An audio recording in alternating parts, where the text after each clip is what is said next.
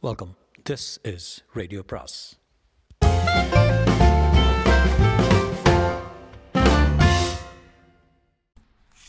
வரவிருக்கும் அன்பு வணக்கம். சாண்டில்யனின் கடல்புறா பாகம் மூன்று அத்தியாயம் நாற்பத்தி ஏழு. முதலை வாய்க்குள்ளே. பறவைகள் தனக்களித்த கற்பனையின் விளைவு இரண்டு நாட்களில் தெரியும் என இளையவல்லவன் கூறியபோது அவன் சொற்களில் புதைந்து கிடந்த முழு உண்மை காஞ்சனாதேவிக்கு விளங்கவில்லை ஆனாலும் அது விளங்கிய போது அவள் படைத்தலைவர் எத்தனை சூட்சமமாக வேலை செய்திருக்கிறான் என்பதை நினைத்து பெரிதும் வியந்தாள். அவள் மட்டுமல்ல அமீரும் கண்டியத்தேவனும் கூட வியக்கவே செய்தார்கள். ஆனால் அவர்கள் வியப்பில் பெரும் ஆத்திரமும் ஏமாற்றமும் கலந்திருந்தன. திசை காட்டும் கருவிகளை பார்த்து மரக்கலத்தின் திசையை சரி செய்யும்படி படைத்தலைவன் கூறியதும் அதை நிறைவேற்ற அமீரும் கண்டியத்தேவனும் விரைந்த சமயத்தில் அவர்களுக்கு தோன்றாத உண்மைகள் இரண்டு நாட்கள் கழித்தே தோன்றின. தோன்றின சமயத்திலோ நிகழ்ந்துவிட்ட தவறை திருத்த மார்க்கமில்லாது போயிற்று அவ்விருவருக்கும். ஆனால் இரண்டு நாட்களுக்கு பிறகு ஏற்படவிருந்த விளைவை உணராமல் திசை காட்டும் கருவி பேழையை பார்க்கச் சென்ற சமயத்தில் அமீருக்கும் கண்டியத்தேவனுக்கும் இருந்த பரபரப்பில் அவர்கள் இருவரும் இளைய பல்லவன் காட்டிய அஸ்ரத்தையை பற்றியும் அலட்சியத்தை பற்றியும் இம்மியளவு கூட சிந்தித்தார்கள் இல்லை. கூறிய புத்தியுடைய அமீர் கூட அதை பற்றி சிறிதும் சிந்தியாமலே படைத்தலைவன் அறையைக்கு நோக்கி விரைந்தான் பேழையை பார்த்து கப்பல் திசையை அறிந்து கொள்ள. இளையவல்லவன் உத்தரவுப்படி அக்ரமந்திரத்துக்குள் நுழைந்து அங்கிருந்து பெரும் பெட்டியை திறந்து பேழையை எடுத்து அதனுள்ள திசை காட்டும் கருவியை கண்டு பெரும் குழப்பமடைந்த அமீர் அந்த குழப்பத்துடனே பாருங்கள் தேவரே என்று தேவனிடம் திசை காட்டும் கருவியை நீட்டினான். பேழையை கையில் வாங்கி இரண்டு மூன்று முறை அதிலிருந்து முல்லை பல திசைகள் திருப்பி பார்த்த கண்டியத்தேவன் முகத்திலும் குழப்பம் இருந்தது. விசித்திரமாக இருக்கிறது அமீர் என்றான் கண்டியத்தேவன். குரலின் குழப்பம் துலங்க அமீர் மீண்டும் திசை காட்டும் கருவியை கையில் வாங்கி அதன் காந்தமுள்ள முல்லை கவனித்தான் பல வினாடிகள் பிறகு சொன்னான் அந்த விசித்திரமாக தான் இருக்கிறது என்று. கடாரத்திலிருந்து தென்மேற்கில் இருக்கிறது அக்ஷயமுனை. என்று இழுத்தான் கண்டியத்தேவன். ஆம் அமீரன் சொல்லி உயிரின்றி வெளிவந்தது. தென்மேற்கு செல்லத்தான் சுக்கானை திருப்பி கொடுத்தேன் சேந்தனிடம் என்று மீண்டும் கூறினான் கண்டியத்தேவன். பாய்களையும் அதற்கு வேண்டிய முறையில் தான் நானும் விரிக்க சொன்னேன் என்றான் அமீர். அப்படி இருக்க இது இத்தனை தூரம் திசை மாறி ஓட வேண்டிய காரணம்?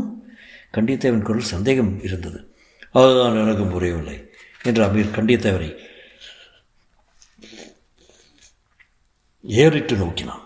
அந்த நோக்கிலிருந்து கேள்வி கண்டியத்தேவனுக்கு நன்றாக புரிந்தது இருப்பினும் அதை வாயால் சொல்ல அவன் இஷ்டப்படவில்லை.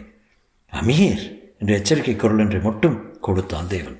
ஆனால் அந்த எச்சரிக்கையை மீறி துணியை வரவழைத்துக் கொண்ட அமீர் ஏன் வாய் விட்டு தான் பேசுவோமே அவர்தான் இங்கில்லையே என்று துவங்கினான். இருந்தாலும் படைத்தலைவரை சந்தேகிப்பது தவறல்லவா? என்றான் கண்டியத்தேவன். தவறு தான் இருந்தாலும் இந்த திசை மாற்றம் ஏற்பட்டு இரண்டு நாட்கள் ஆகியிருக்க வேண்டுமே. இதுவரை அவர் ஏன் நம்மை எச்சரிக்கவில்லை? என்று கேட்டான் அமீர். நேற்று தான் துருவ நட்சத்திரத்தை கவனித்தாரோ என்னமோ? என்று படைத்தலைவனை ஆதரிக்க முறையில் பேசினான் கண்டியத்தேவன் அப்படி இருந்தாலும் இருக்கும் என அமீர் நினைத்தாலும் இதில் தனக்கு விளங்காத ஏதோ சூட்சமம் இருப்பதாக தோன்றியது அமீருக்கு. ஏனோ தேவரே எனக்கு சந்தேகம்தான் இருக்கிறது என்றான் அமீர்.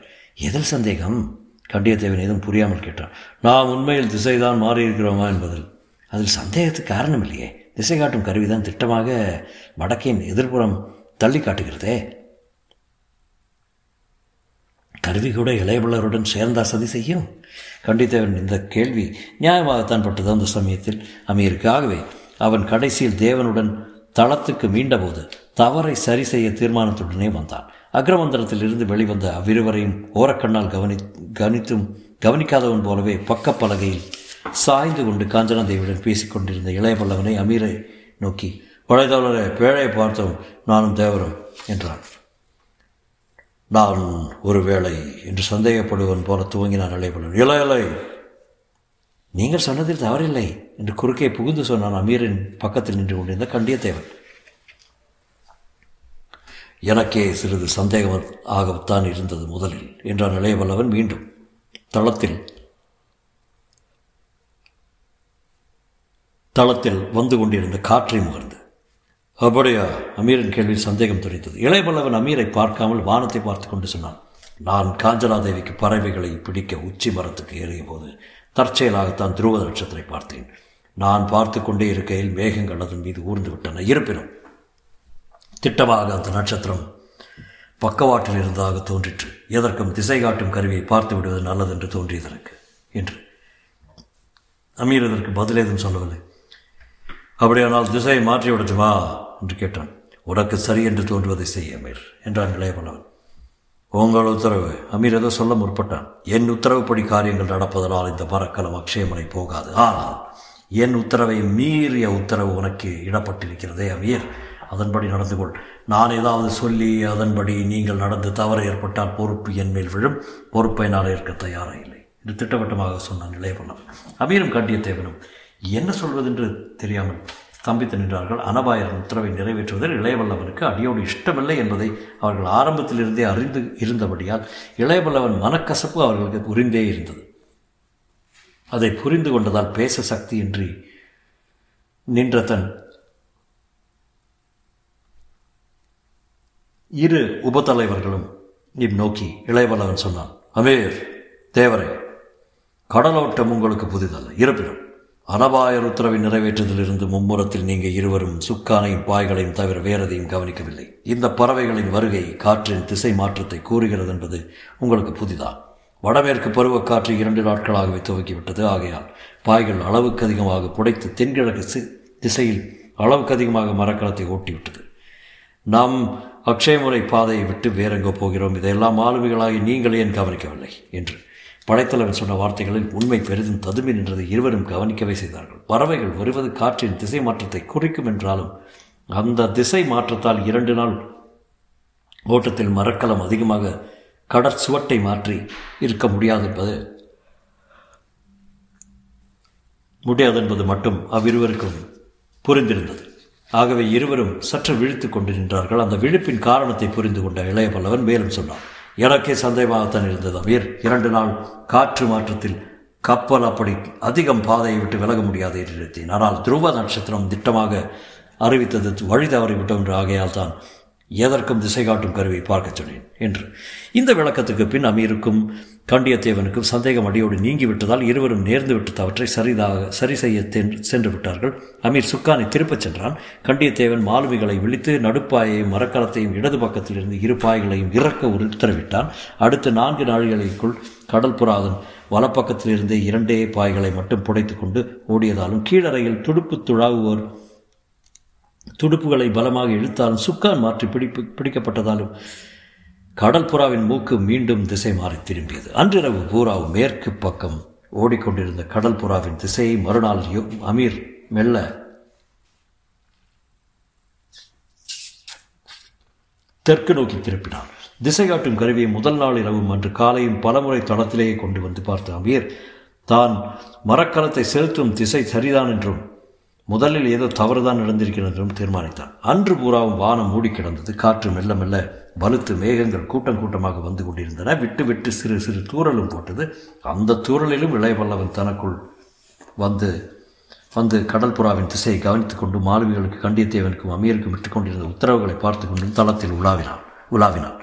அவன் அப்படி உலாவிக் கொண்டிருந்த சமயத்தில் கடற்புறாவுக்கு பின்னால் வந்து கொண்டிருந்த மரக்கலத்திற்கு சங்கு ஒன்று பெரிதாக ஊதப்படவே அமீரும் கண்டியத்தேவனும் கடல் புறாவின் பின்பகுதிக்கு ஓடி வந்தார்கள். அந்த மரக்கலத்தின் தளத்தில் நின்ற ஒருவன் இரு கைகளாலும் ஏதோ சாய்கை செய்தான். அந்த சைகையை கவனித்த அமீர் எதற்காக அந்த பாலிக்குள்ளன் கையை வீசுகிறான்?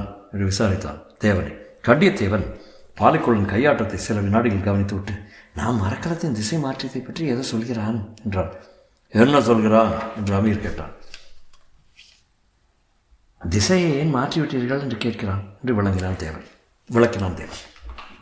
அதை கேட்பதற்கு இவன் யார்? காடல் புறாவை தொடர்ந்து வர சொல்லுங்கள். என்று கூறிய அமீர் அந்த இடத்தை விட்டு தன் அலுவலை கவனிக்கச் சென்றான். அவன் கூறியபடியே பாலிக்கொள்ளனை நோக்கி சைகை செய்த கண்டியத்தேவன் விடுவிடு என்று பாய்களை நோக்கி நடந்தான்.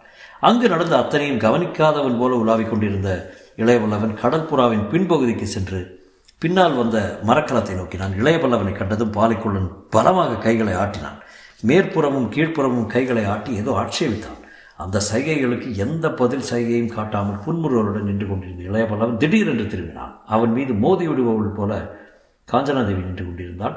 வானம் பன்னீர் தெளித்துக் கொண்டிருந்தது. அந்த தூரலில் சில காஞ்சனாதேவியின் முகத்தில் முத்துக்களை மின்னின இளைய வல்லவன் அந்த தூரல் அவள் முகத்துக்கு சூட்டிய முத்துக்களை கையால் துடைத்து இந்த தூரலில் ஏன் இங்கு வந்தாய்? என்று வினவினான். அவள் அதற்கு நேரடியாக பதில் சொல்லவில்லை. அந்த பாலிக்குள்ளன் எதற்கு கையாட்டுகிறான்? என்று விசாரித்தார். மரக்கலத்தின் திசையை மாற்றியதை ஆட்சேபிக்கிறான் ஏன்? அவரைத்தான் கேட்க வேண்டும். எப்பொழுது கேட்கலாம்? அவன் இங்கு வரும்போது. எப்போது வருவான்? இரண்டு நாட்களில். எல்லாம் இரண்டு நாட்களிலா? ஆம்.